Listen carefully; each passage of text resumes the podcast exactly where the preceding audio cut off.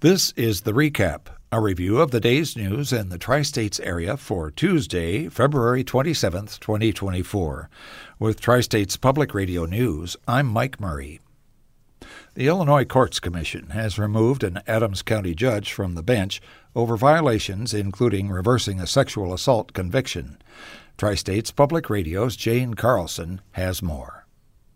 Following a bench trial in the fall of 2021, Eighth Circuit Judge Robert Adrian found a then 18 year old Quincy man guilty of one count of sexual assault. At a sentencing in early 2022, Adrian acknowledged he was required to impose a mandatory prison sentence. But he refused to, saying the defendant had already served five months in the Adams County Jail and he believed that was plenty of punishment. Adrian then reversed his finding of guilt and the defendant was released from custody. Adrian also threw an Adams County prosecutor out of his courtroom after the prosecutor liked a Facebook post that was critical of him. The Illinois Courts Commission found Adrian's conduct in both situations to be prejudicial to the administration of justice, bringing his judicial office into disrepute. In addition, the Commission found Adrian lied under oath to the Illinois Judicial Inquiry Board. The Commission says he abused his power to indulge his own sense of justice while circumventing the law, and he has failed to acknowledge his misconduct.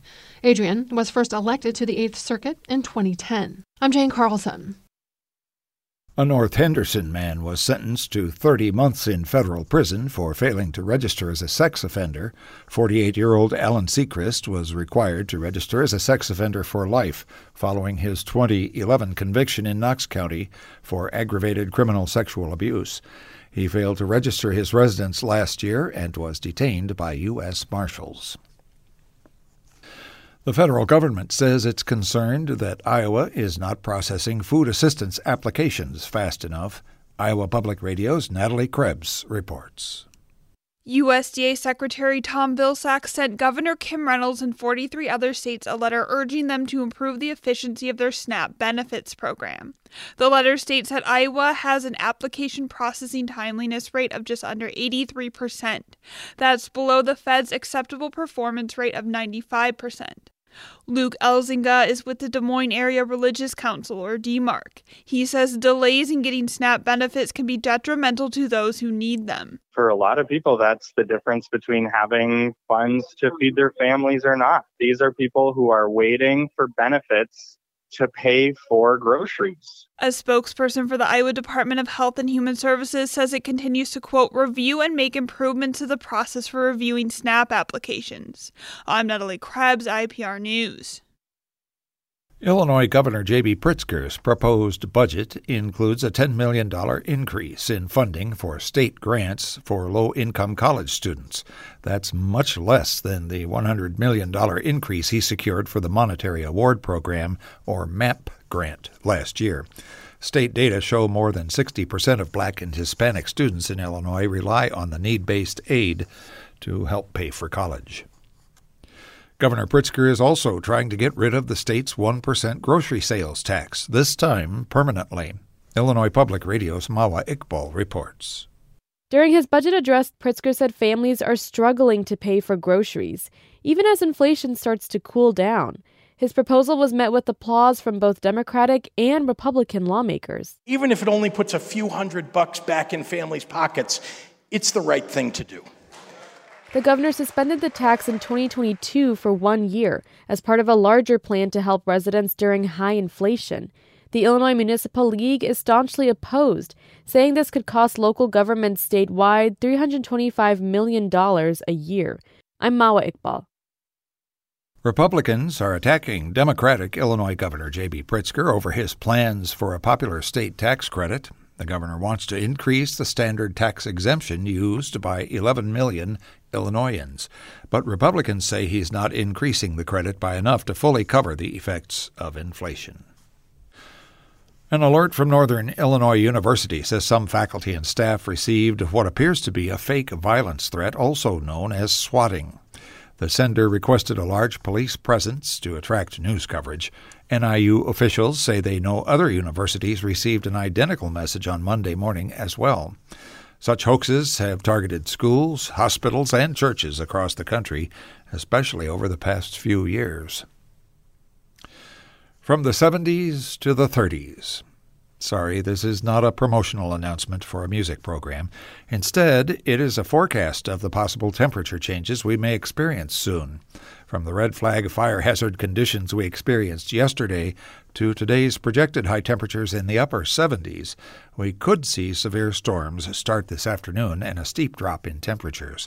That means a low in the upper teens this evening, with snow possible and wind chills tomorrow as low as zero degrees.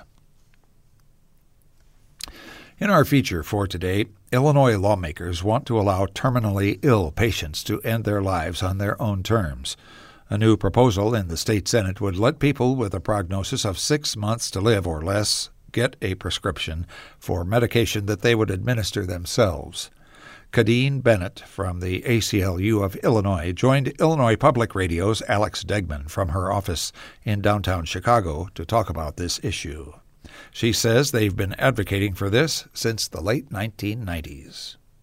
I think we're at a point where people understand that this issue is a really important thing. The idea that somebody who is terminal, so they are have a prognosis of six months or less to live, deserve the opportunity to um, have access to medication that would allow for them to end their life in a peaceful manner. How safe and effective are these medications that we're talking about here?